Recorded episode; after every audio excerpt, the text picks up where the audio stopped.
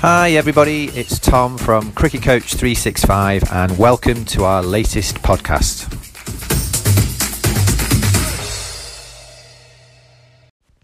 Hi, everybody. It's Tom from Cricket Coach 365, and welcome to our 90th episode of uh, the podcast on lives in women and girls cricket. And today I'm absolutely thrilled to be uh, and delighted to be joined by Sara Malin. Sara is the founder and hands on working director of international cricket tours and a great example of a female leader in business that has got a passion for cricket. So, Sara, thank you very much for making the time to join us today and welcome to the podcast. Thanks, Tom. So, we ask all our guests for the, uh, the very first question is the same one, Sara, and that question is quite simply giving you the opportunity to think back on that first moment, that first recollection you have of being inspired or motivated or connected to the game of cricket? Well, there's two answers there. Of course, uh, we had to go to cricket with Dad, and Mum did the cricket teas. And in those days, it was jam tarts, angel cake, and fish paste sandwiches. So I think times have probably moved on since then, and it was always cold and wet in those summers all those years ago, unlike now. My next interest in cricket began when, unfortunately, my sister's husband was unable to travel to Barbados with a cricket team, a mixture of West Indians and English uh, players. They all worked at the Inland Revenue in Twickenham. And um, one of the players actually owned a hotel. His name was Dr. Bertie Clark, a Barbadian, and he owned the Palm Beach Hotel. So, being West Indians, they decided they all wanted to go off on a month long holiday and they took the English players with them.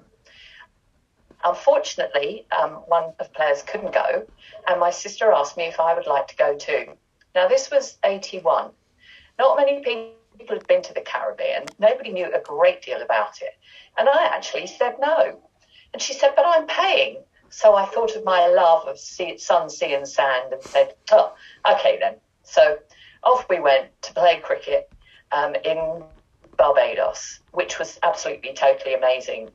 The reason for that was that the guys, the Barbadian guys on the tour, had all been to school with the great and the good, the dream team of that era.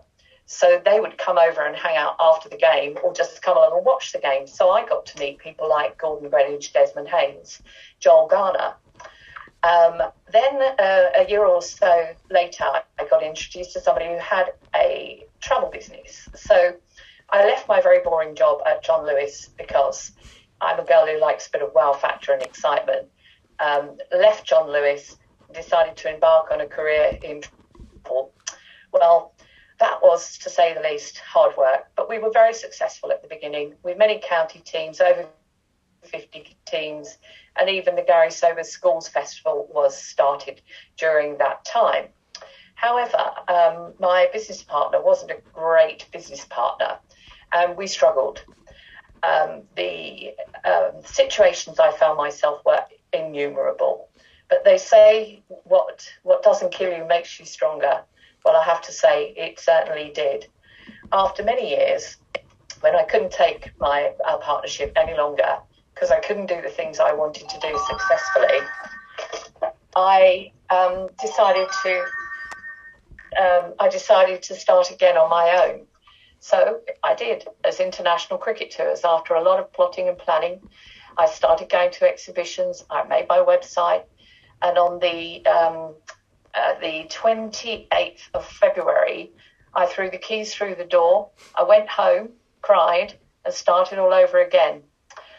There was no more cricket announcements um, of future tours for the men's international cricket until the June. So I had about four or five months to regroup, make a new website, carry on doing my Caribbean holidays and other luxury holidays.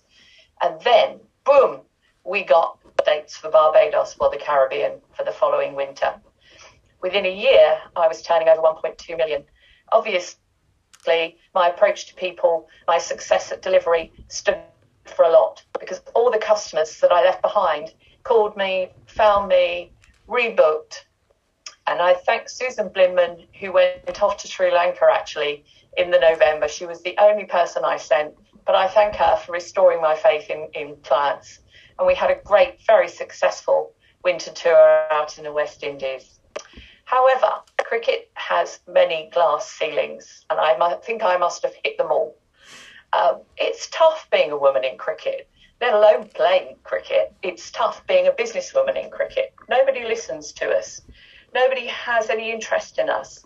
I approach people in positions of authority. I don't even get a reply when I'm asking for help. I'm desperate to um, start working with the women's international cricket market. But the three opportunities we had have not been very successful. But time is passing. The growth figures that they recorded in Australia in the last women's competition are actually phenomenal. So nobody can say that nobody's watching women's cricket now. Um, the first opportunity I had was a Caribbean women's tournament run by the ICC. I sent literally four people. Uh, the next opportunity we got was New Zealand during pandemic. So whilst the interest was clearly much better, it came to nothing. So I believe the next opportunity we're going to have is to offer the um, competition in South Africa, which takes place in January next year. That's 2023. But we still don't have the final dates and locations. But my sources tell me it will be Cape Town and surrounding area. What a fantastic place to go. Absolutely safe, amazing value for money, fantastic sightseeing. So watch this space for um, some opportunities to travel with us. ATOL Bonded Company, headed up by a woman, known for delivery, known for making sure absolutely everybody has a wonderful time and being looked after. So I'm looking forward to getting more involved in this. But going back to my struggles, I, I know for sure that I have had to pay my celebrities more to make sure they appear. I had to be taken seriously. Um, even if I didn't know them, I'd be on the phone saying, "Can you do it?" I've worked with Ian Botham um, when we've done um, done Ashes. Um, uh, uh, PJ Duminy uh, from South Africa. We regularly work with Gordon Greenidge, Desmond Haynes, and of course Sir Richie Richardson, who is my greatest hero, really. He's helped me more than anybody. We had a wonderful tour um, to Grenada, where Petra Roach, another woman in tourism who's running the Grenada Tourist Board, she helped us with the um, welcome drinks and Q&A session. She helped me financially put that on and chose the location for us. So um, whilst I've had to work 24 7 at times and very often on my own, post pandemic as well, getting back on track, having had to make my staff redundant, we came back twice as big. I couldn't believe it. Our turnover has never been bigger. So we're now recruiting. Well, we have recruited, but with an eye to increasing our staffing as the months go by. Um, it is staffed by two young men, actually, but of course, any woman who loves cricket that wants to work in the travel business would be welcome to join us. The opportunities that cricket bring, the doors that cricket opens, absolutely incredible. You mentioned the word cricket, and all sorts of things happen. Everybody wants to talk to you. Everybody wants to offer their help. Another very effective woman in cricket is Tamara Lowe, who runs Cricket Kindness, which is a charity um, where she has single handedly collected, recycled, and often new uh, cricket equipment that's been gifted by um, very top companies because it's got the wrong branding on it or it's out of date or something like that. And she's managed to raise enough funds to ship these consignments to many parts of the world that otherwise would have nothing. So credit to Tamara. She's another one who's struggled in this very male dominated um, um, uh, place to work. Yeah. So um, you know, if you're out there and you want to work in cricket, I'm sure it doesn't matter what job it is, be it the physio or in marketing or administration, you're going to find it hard. I would love the people at the ECB to talk to me. They have yet to do that, despite I thought having some connections. I joined the Lady Taverners. I thought that would be great. And I had some great lunches and some great evenings out. But nobody actually ever wanted to talk to me about cricket travel and supporting our wonderful men and women overseas. Um, so tell, so tell tell us, Sara, if you if you don't mind, um, tell us, give give us an example of the of a typical itinerary uh, that you've developed over time that you now know works really well for your business, as far as cricket travel is concerned. So you've you've Right. mentioned a few of the names there of um, you know the likes of Richie Richardson, Gordon Greenidge, um, PJ Duminy, etc. Uh, so so tell us what you would expect to experience if you were a uh, an interested customer um, of international cricket tours looking to, to follow Right. either the men's or women's teams um, across the world. Okay, and by the way, it's JP Duminy. I got it the wrong way around. You'll have to edit that bit. No, it's fine. It's fine. um, our inclusive tours are ATOL bonded. Um, we set them up um, choosing very carefully in, in terms of locations of hotels. Um, we provide air travel. You're met at the airport. Um, the rooms, obviously, match transfers. One at least one great event during that time. If you want hospitality, that will also be available, assuming it's offered for women's cricket, of course. Um, there's always going to be another woman around, which is one of our keys because all the other companies are run by men. So if I know that single winner on that trip, then I'll be there too. So there's never a situation where you have to have dinner on your own. I think that's probably one of the primary reasons why women don't travel alone on these trips. Having said that, the camaraderie amongst our travellers, male and female, is fantastic, and you're never left on your own. Um, so everything's tailored to what people actually want. Clearly, you have a core tour that has to be put in place because you've got to be there for certain days and times to watch the matches. But if you want to stay longer, if you want to go on a safari or extend your trip in any way or do something that you've always dreamed of, then we will always offer a tailor made option as well. We're travel people that love cricket and the joy of seeing how much the travellers enjoy the trips when we get there, the friends they've made over the years that now ring us and say, Oh, is so and so going? Book me the same as them. They can't wait to meet up again and swap stories. So it's an all encompassing opportunity uh, where you don't have to sit for hours looking for things yourself. We always know the best locations. We've done it for so many years now. We're very good at what we do, and we're happy that we get such wonderful testimonials many of which are on the website. We can't put them all on there, but I know we do a good job, and I'm very happy to be out there flying the flag for women's cricket and men's. Brilliant. And and you you mentioned that uh, Richie Richardson is your kind of uh, you know your your go to um, individual in terms of well known people from playing the game. And uh, you know T- Tamara and, and I have got to know each other through her charitable work that you mentioned um, very kindly earlier. So, how did you get to know Richie Richardson and uh, in his capacity as a former uh, West Indian captain and um, you know stalwart of the game? How did you get to know him? Yeah, well, that's interesting because I'm not sure I can actually remember now, as this was back in the early 80s and he lived in Antigua rather than Barbados, which is where I have my main connections. Mm. And I think it's true to say he was just slightly outside or towards the end of that Dream Team era. Uh, somebody must have given me a phone number. And me being me, well, there was a lot at stake, so I probably picked up the phone and called him. Um, but he has been the most supportive of everybody in the islands. And the consequences, our numbers for visitors to Antigua, which is his home, have always been very high. He's also introduced me to others. For example, Curtly Ambrose. Um, he and Curtly have a band together called Spirited, who we use for our events when we're in Antigua most amazing night out, I can't tell you. So he's always been very good at effective introductions for me and making sure that things go well. He introduced me to Kenny Benjamin, who I use for um, our playing tours to Antigua. He's been involved, well, he played for West Indies and been involved in coaching the under 19s. Yeah. So um, another good connection there.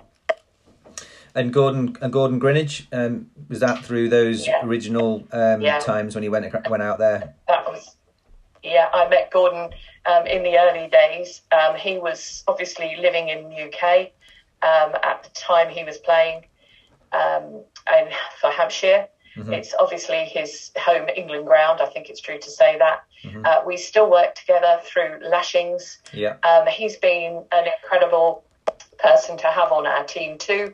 We've had private parties at his house, which have been jaw dropping. Nobody could believe they were going to Gordon's house to see the memorabilia. He would invite his friends to come, the great and the good of Barbadian cricket. Um, and his work with Lashings has been exceptional as well. Um, he loves having his photo taken. He'll join us in the boxes in Barbados. Uh, he'll do our Q and A's. Uh, he'll even come to your home in England and cook for you if you want to have your friends round for a fee. So he must be probably um, the most popular celebrity that we work with. Mm. Well, it sounds. Uh, I mean, what an amazing guy to be able to go to those lengths to to please uh, please people who love their cricket. Um, I, I, absolutely adored your um, your story of uh, business and being a, a, woman in business and a woman in a, um, a cricket related business. Uh, the phrase that you quoted, which I'm going to reference in terms of what doesn't kill you makes you stronger. Um, if if you could pinpoint one or two of those moments where you thought, "What am I going to do next?" because of the different challenges that you came up against, um, what would be the those one or two that spring to mind straight away? well, I'm glad this isn't going out live, put it that way. God. Um, I think uh, probably the key key one was when I made the final decision to walk away from a partnership that had lasted probably 15 years. Right. Um, because I am actually a very loyal person and I felt that we'd started something together and we should have finished it together when actually it wasn't working for me at all. Um, in yeah. fact, it wasn't working as a company at all. Um, and actually making that leap of faith, faith was probably the most difficult. But you often hear the saying um, that the universe will, um, if you ask the universe, it will give you what you need. Yeah, the law of attraction. Really yeah. Yeah. And I, I mean, I, I think. Me, although I didn't I was going to say, I think I think anybody who um, is listening and has uh, experienced challenges in their lives, whether it be personally or in sport or in business, I think listening to you um, will uh, take the confidence and conviction to you know, follow what they really want to do, uh, as opposed to just kind of make the best of what they experienced thus far. Um, I think sometimes yeah. um, that that leap of faith uh, in yourself is um, one of the most significant steps you can take in um, in sort of taking your your life, your career forwards. And it sounds as though, yeah. from what you've described, yeah. how um, your own business has developed, that it was absolutely the right thing to do, albeit not straightforward. So, um, you know, a very yes. a very honest, a very um, a story which shows a lot of vulnerability, but um, but I think has got such a, a profound message uh, for people listening uh, in terms of you know, encouraging people to, to follow what they really want to do. So, uh, thank Absolutely. you. For... I have always had a go for it streak. I have always been a decision maker. Uh, some things go according to plan and some don't. And my work motto is say yes to everything because half of it never happens and the other half usually turns out okay. So, yes, everybody who wants to do something else should be encouraged to do it. Uh, it's always about fear of the unknown. Of course, you wonder if you can pay the mortgage or whatever it is in your particular life that's holding you back. But um, there's no reason to be held back. Really, nothing bad will happen to you if you take that leap of faith. It will always come good. It might mean a bit of hard work along the way uh, and a few sacrifices, but you'll really regret it if you don't do it. Well, let's flip it from what the challenges were to what the most sort of pleasing, proud, rewarding moments have been for you. What what would you wow. highlight there? Yeah. Well, that's an interesting one. Um, I often travel on my own, so there's no one to share the highs and lows. I've stayed in some of the best hotels around the world over all these years of working in cricket, which total about 30. And I think I've cried on my own over my my success in more beautiful hotel rooms than anywhere else. I know that sounds ridiculous, but when you come back from day one of a test match and you've seen a couple of hundred of your people wearing a polo shirt with your branding on it, and you sit down and think, my God, you know, did I really do this? Is this really real? Did this really happen? So um, there have been many moments like that. Um, but the, that one in particular was at a hotel called the Treasure Beach in Barbados a couple of tours ago. Um, I guess it's good to be emotional about things. People recognise uh, vulnerability in a good way. Um, and uh, that one just, I just thought, what a fantastic life I've had. The people that I've met, the places that I've been, the matches that I've seen, the huge success of the England team, and of course its failures, um, the atmosphere in the grounds, the fact that people have got off a catamaran trip in the Caribbean crying, hugging me, saying, best day of my life. Have I really given people that much pleasure? I guess I've got used to it now, but clearly I have. And that's an amazing, rewarding thing to to say that you've done for others. Um, What do you last think? Christmas Day, Sorry to interrupt you. Come back to Christmas Day last in a moment. But what do you think? What do you think um, your mum and dad would uh, would say now Oh, if they're gosh. around and say, you know, having introduced yeah. you to club oh, gosh, cricket? That's What uh, would they say? emotional. My dad uh, played village cricket for Paddock Wood, Mm-hmm. um, and he died some years ago. Mm-hmm. So I often wonder that too, because he didn't see me at my best Mm-hmm. in this business. Maybe he does now. I'll never know. I don't know what they would say, except give me a clap on the back, I, I guess, and Mm-hmm. say, well done. He must be proud of me. I hope so. I would imagine it's undoubted. But uh, you know, you you used your mum and dad as that first recollection of um, of cricket and going along to um, the club where he was involved, and you mentioned teas and stuff like that as your way of introducing it. So I'm sure that they they both would be incredibly proud. Um, so back to your story of last Christmas. Oh, yes, last Christmas Day, um, being a businesswoman who apparently can't switch off, I found myself watching Bloomberg, Bloomberg TV channel, and it was talking about do you know your customer? Oh yeah. And I thought to myself, very important question there. Um, I think I have actually lost touch with the, uh, uh, the well, not lost touch because I do go on the tours, but I took some time to think about that and decided rather than do a survey because everybody's had enough surveys, we just picked 10 random people that had travelled with us over a number of years. And I asked them to give me their thoughts on why they travelled with us. Um, and what did they say? inevitably it came through that we delivered. Right. We always got good tickets. But the last thing, and in some ways perhaps the most important, was the incredible cricket legends from many countries that they've had the opportunity to meet because I've employed them and I always like to employ people locally wherever I can. So if we're in South Africa, I go for the South African stars. If we're in West Indies, we go for the West Indian stars. Um, because we need to keep feeding the um, the islands or the poorer countries with whatever we can to help their economy. So that came across the, the opportunities they've had to speak, have photos taken, get autographs or whatever it is they've they wanted. Um, so I think that was quite key to where we're going in the future and where we've come from. I think it's a it's a fantastic accolade uh, to to hear that direct from your um for your from your repeat customers, and um it it's it sounds undoubted again that the um the pool of uh, go to cricket legends, as you quite rightly call them, that you you have at your disposal that you've built relationships with over year over the years, um, is instrumental and central to your customers' enjoyment of, of their experience with you. So, so where where where do you see uh, the next sort of couple of years going for the business? Uh, where do you see the opportunities for growth within the travel industry that's been so adversely affected over the pandemic? What what would you see as being those opportunities? There seem to be a lot more competitions or opportunities to travel overseas.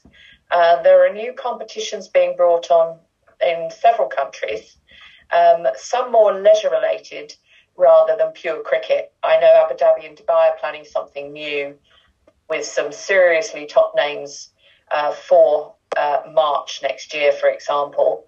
Um, that will be mixed teams, it won't be country teams. Um, there are going to be many more shorter tours apart from the Ashes in India, which I think will remain at something like six, seven weeks. Um, there's obviously going to be many more T20 competitions.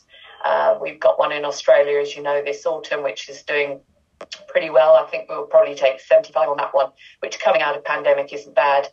Um, the women's game will definitely give us another avenue. Um, depending on the countries that we get the opportunity to go to. And I think that that will start with the South Africa one because it is just such a great, reliable place for women to go. Um, there's no reason why anybody shouldn't travel there. It's a wonderful product um, all round from cricket right through to the safaris, the hotels, the restaurants. Um, it's amazing. So, um, well, it sounds to me like you've you've whetted people's appetites to wanting to find out more. So, uh, if people do want to find out more who've listened to the podcast or share it with others, uh, what's the best way of, of reaching out yes. to you and contacting you? Um, right. Well, there will be a slot on the website for the um, women's matches in South Africa. Mm-hmm. Unfortunately, without any dates, we can't really put much up at the moment. But there's always a sign up on every page for the tours. The Future Tours program is due to be released by the ECB soon. We've been without that for some time, and everything's changed a lot since the last one was written. So I think in hopefully in a matter of days or certainly weeks, that will be out, and that will give people a chance to plan. Um, and many people do for several years. There are many special occasion reason, reasons to go on these tours. Um, I think with women's cricket, that it's probably a more of a family dynamic so it's always helpful if it can be within school holidays. But I don't think cricket organisers consider anything like that. They never talk to us about suitable timings.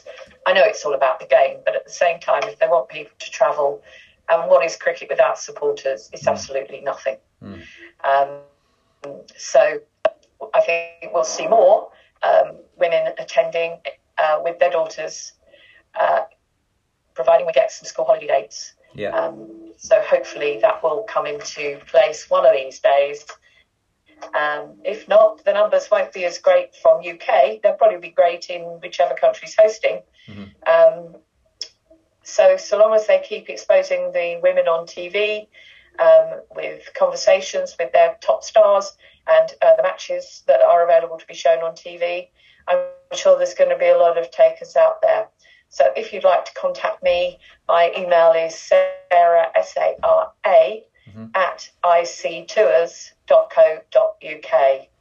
That's brilliant, Sara. And um, it's been an absolute pleasure and privilege to, to listen to just a short excerpt of what you've packed into 30 years involved in the game, in the business.